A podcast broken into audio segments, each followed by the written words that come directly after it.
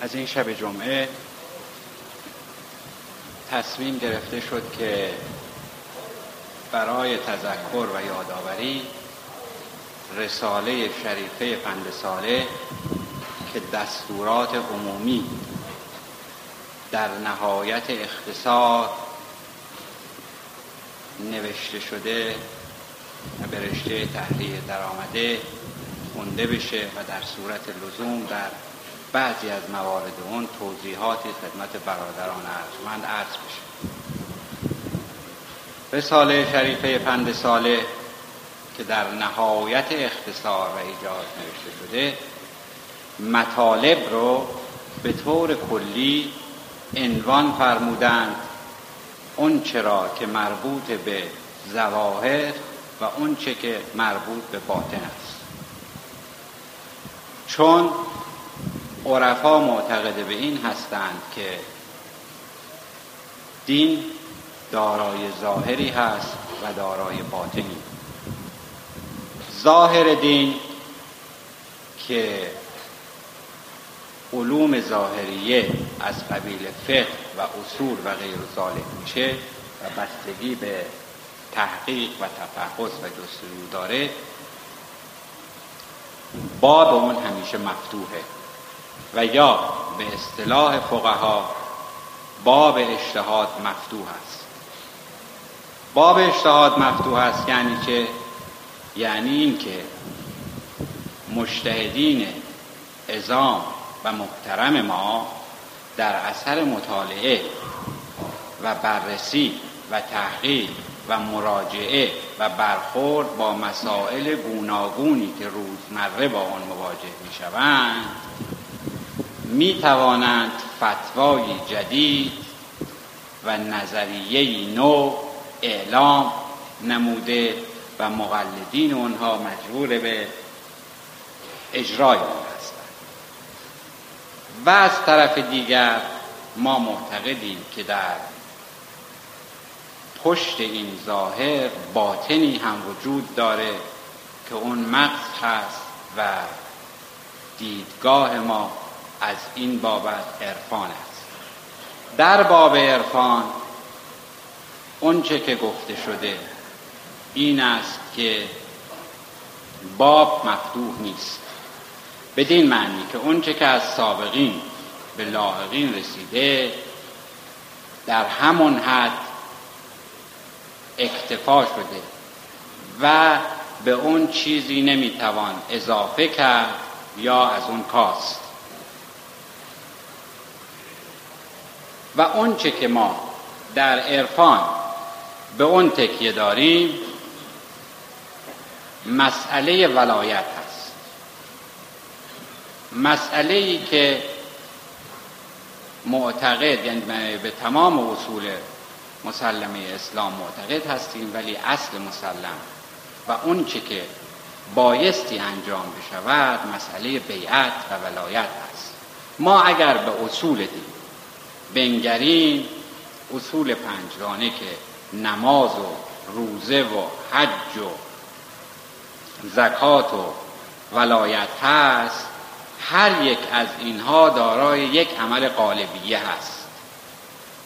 و همونطور که عرض کردم که شریعت مقدس اسلام دارای ظاهری هست به همین ترتیب دارای باطنی نیز خواهد بود. و هر یک از این اعمال دارای فلسفه است.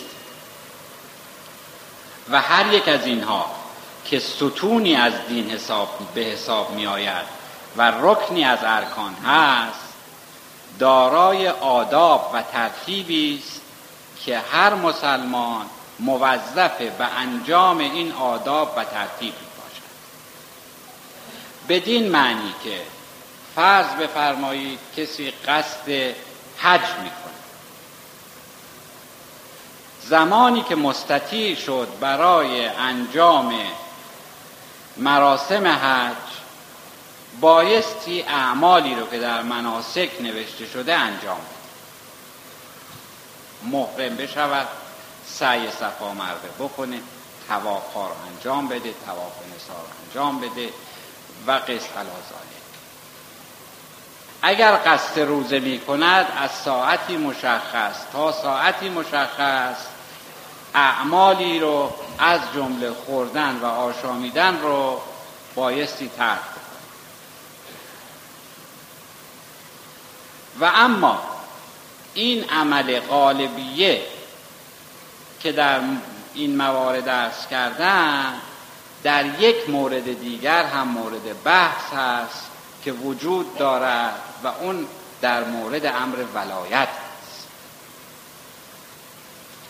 امر ولایت همونطور که یک ظاهری دارد یک باطنی هم دارد. ظاهر اون چیز و باطن اون کدام است ظاهر ولایت بیعت است. یعنی هر مسلمان هر مؤمن زمانی که ولی خودش رو شنا موظف به این هست که بایستی با اون بیعت نکن این بیعت عمل قالبیه است. و اما عمل قلبیهی که در مورد بیعت می‌گویند چیست؟ این عمل مربوط به اعضا و جوارح بدن نیست. این مربوط به قلب مؤمن می شود کما اینکه عده آمدن به حضور رسول اکرم صلی الله علیه و آله و سلم و عرض کردند که یا رسول الله ما ایمان آورد. حضرت در جواب میفرمایند که نگویید که ما ایمان آوردیم بگویید که ما اسلام چه فرقی است میان ایمان آوردن و اسلام آوردن که حضرت چنین چیزی رو میفرماید؟ گوینده شهادتین اسلام آورده و مسلمان است.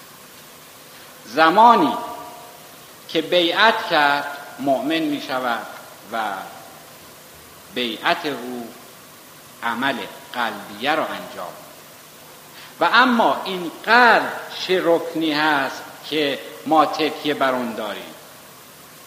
آیا این قلب همون جسم سنوبری شکلی که در سمت چپ بدن قرار داره و در حقیقت سلطان بدن هست و اگر لختی و لحظه از کار بیستد این بدن حرکت جنبش تحرک و در نتیجه حیات خودش را از دست می‌دهد؟ آیا ایمان به این قلب مربوط می شود؟ نه همون گونه که این قلب سنوبری شکل اس و اساس و پایه زندگی جسمی یک فرد رو تشکیل میده این قلب هست که محل ریزش عواطف و احساسات و علائق بشری نیست اون چیزی رو که ما می‌گوییم دوست داریم علاقه داریم تمایل داریم.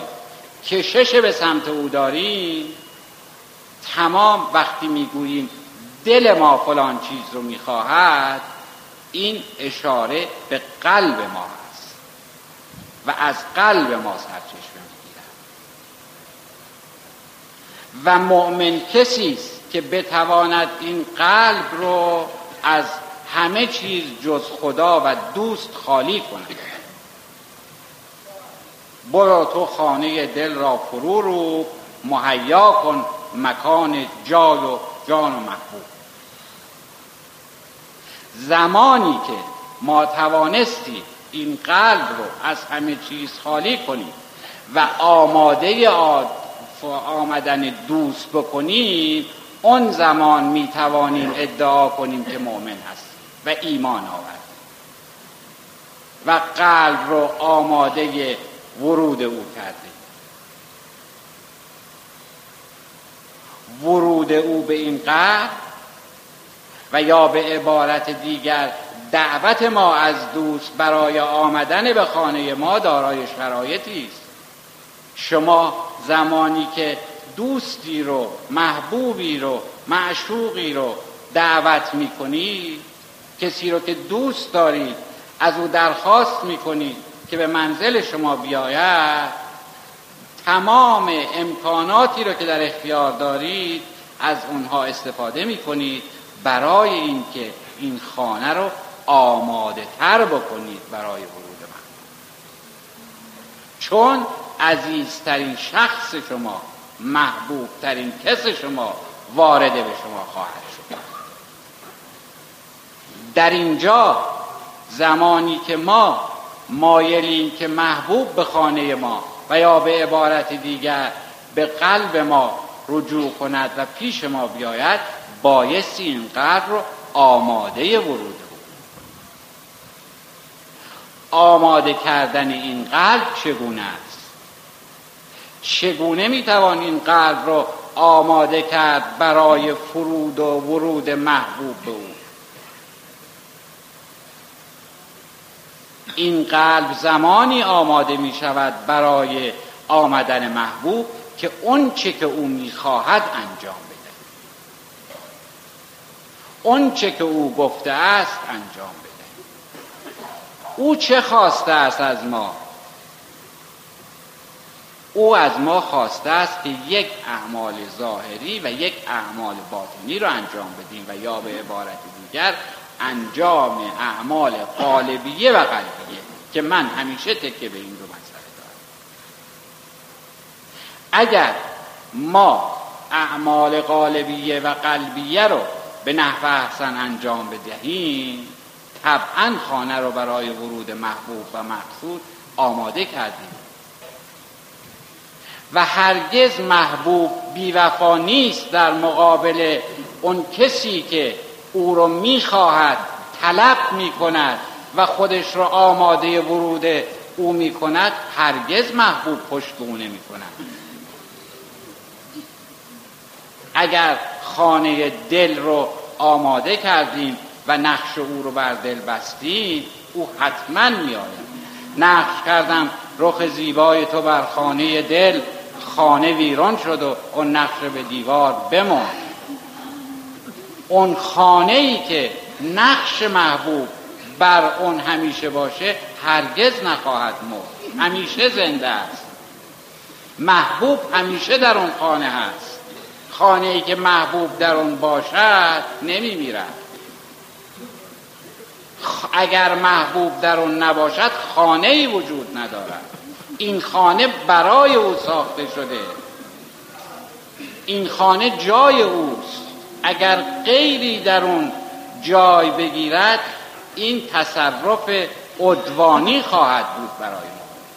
مؤمن کسی است که اجازه ندهد این تصرف عدوانی انجام بشه.